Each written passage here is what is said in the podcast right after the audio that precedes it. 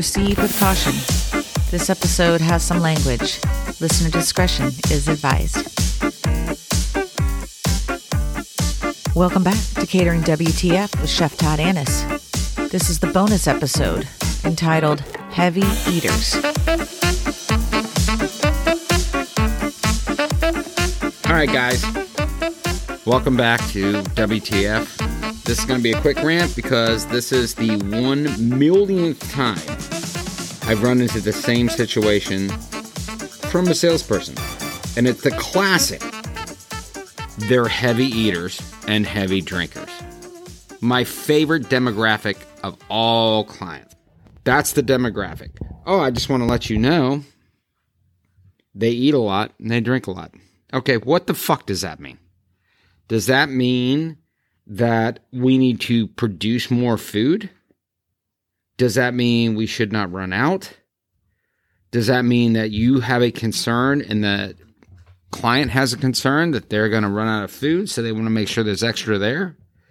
I, I don't know what that means, but here's how it fucking works there is math involved.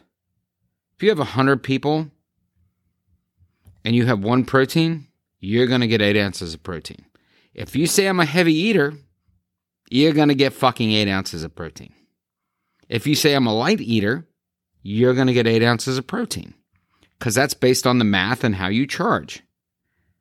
Now, if they say they're heavy eaters, and again, most catering companies I've worked for always do anywhere between 5 and 8% overage right? Because the number one thing you can't do as a caterer is run out of food. The minute you run out of food, you are the shittiest caterer on earth. So we all know that. So we always pad the numbers, which means the client is not paying for the extra padded numbers. It's what we do as a business, and we take it on as a business expense to do those things to make sure we don't run out. The worst thing you can fucking do to a catering chef is tell him or her that they're heavy fucking eaters. Because no one knows what that means. So, a great example of that is let's say you and your family decide to go to a restaurant or or better yet, let's say you go through the McDonald's drive-through. You're at the McDonald's drive-through and you say I want a combo number 1 comma number two, but I want to let you know we're heavy eaters. That's what we do. We eat a lot. What's the expectation? You get two motherfucking Happy Meals? It's why you only ordered one? Because they know you're a heavy eater? No, that's not how it works. You go to a restaurant you order something, you say, This looks like a great dish. Oh, I love the she crab soup. I just want to let you know I love it so much, and I'm a big eater of she crab soup. Well, here, we're going to give you a fucking gallon bowl and charge you the same, play, same price as a cup. That is not how it works anywhere in life. So I don't understand why in catering, when you put down something like heavy eaters or heavy drinkers, what does even heavy drinkers do? If you're on consumption, that's great. It just means you need to have backup product. But food is not a bottle of vodka. Food goes bad. Once you cook food, we're done. So we don't do that. We can't do those things the way a bar can do those things or somebody who makes widgets can do those things we have to have margins and everything's based on math. So I always said in this situation, if they're heavy eaters, did you charge more when they gave you that information to up the amount of food? 90% of the time, the answer is no.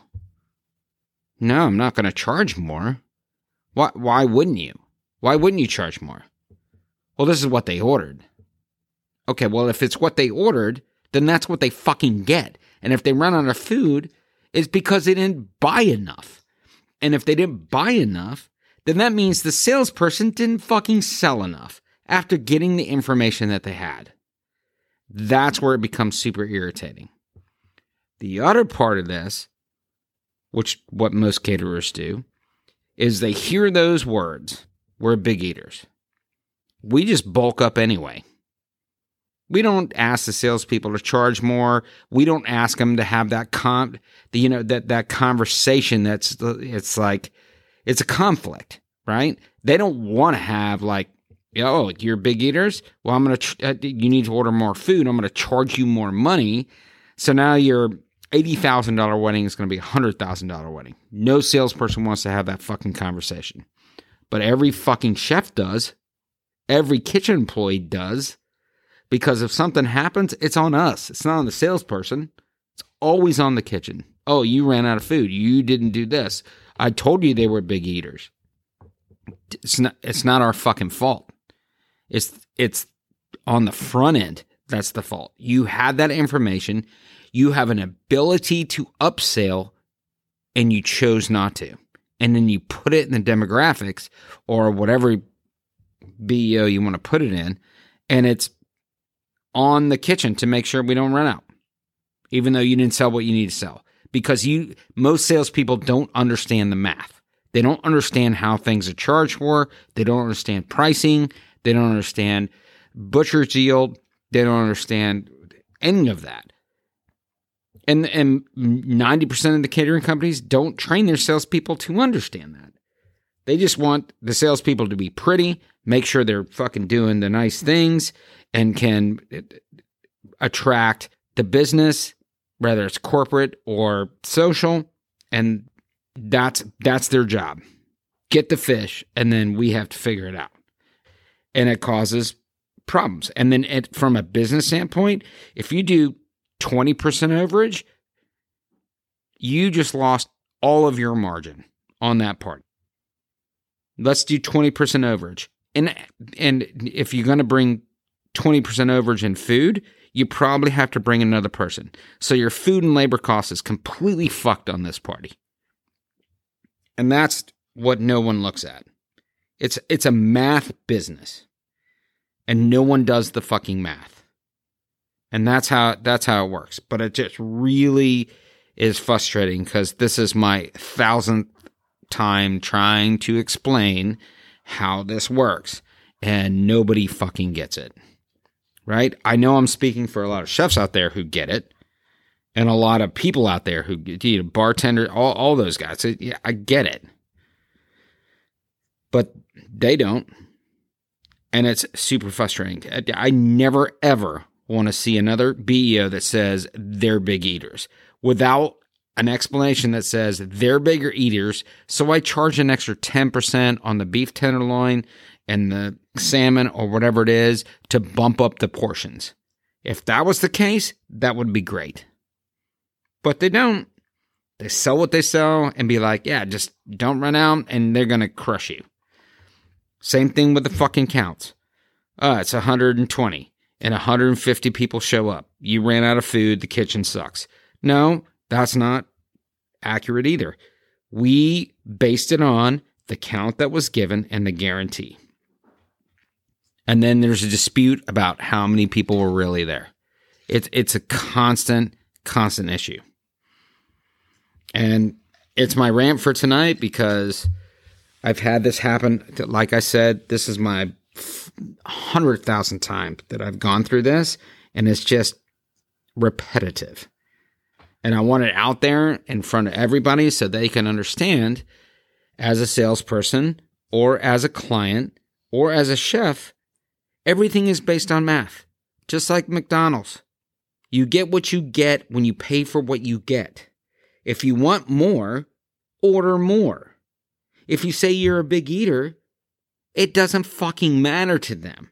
You're not getting an extra fucking milkshake when you go through the drive through. Or everyone would say, I'm a big eater. Why do you think they did McDonald's did supersized? It's for big eaters. They supersized it and charged you more. Why don't BEOs and catering companies do the same thing? Oh, you're big eaters? Let me supersize this for you. I'm going to go up two, two, you know, an ounce or two ounces of everything on your entire menu.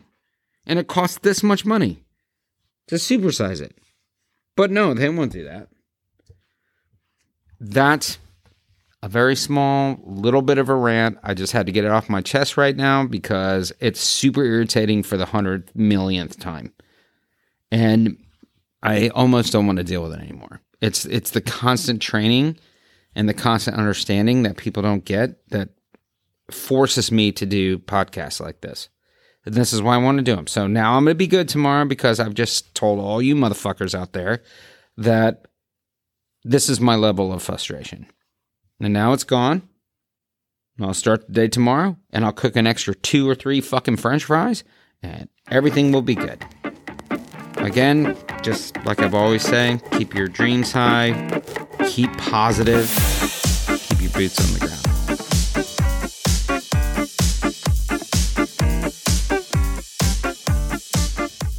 Thanks for listening to Catering WTF. Please like and subscribe wherever you're listening to this podcast. Follow us on social media and visit our website.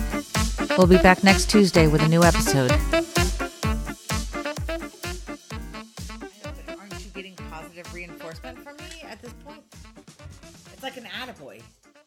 Yeah, but that's not what I'm looking. I'm not looking for a fucking attaboy. I'm looking for like this is serious shit, and you don't. Oh my god, it's it's like a. I feel like a goddamn poodle rolling around on a goddamn beach ball. That's not that's not what I'm doing here. No, you're doing great. Uh, again, you just did it again. You should say that. Fantastic. That No. was that was a good rant. That was No. a, that was a good lay down. What lay down of track? Maybe that's what you said. That was a good track. That was a good track. How about that? Instead of oh, good job, oh, clap like fucking golf clap. Uh, Okay, that was a really good track, honey. I thought it was like honest and true, and I Okay, don't just stop. Stop with all the other shit. Just say that was a good track. Let's turn it off, edit it, send it out, and call it a motherfucking day. good track, baby. Okay, good. End it. Don't even say baby. All right, good track. You're the fucking manager. This is not a. Good track, a chef. thing. No, I don't. God, why do you fucking do shit like this? Stop. Oh, now it's funny to you. Uh, it's great. I love it. No, not doing that anymore either. Nope. Nope. Nope. Let's say good track, and then tap you on the butt like a football player. Good track, tap. All right, that's fine. Then that's the deal from now And on. that's the deal from now on. That's all you get. Yeah, now that's it. Good track. Good track, tap. Tap. Cut. Cut. Cut. Cut. Okay? This is like a movie thing. The fucking director of the movie gonna come up and say, Oh, such a good job, baby. You're so nice. That's bullshit. They don't do that. They cut, go to your fucking room, Study your lines. study your lines, do your shit. Get your shit together. Right. Get your shit together. Yeah, that's I like that better. That's what should be happening. Okay. All right, that's what we're doing from now on. All right. Cut. Is this still on? It is. Can you turn where's the thing to turn it You're on? closest to the mouse. All right, say goodbye. Goodbye.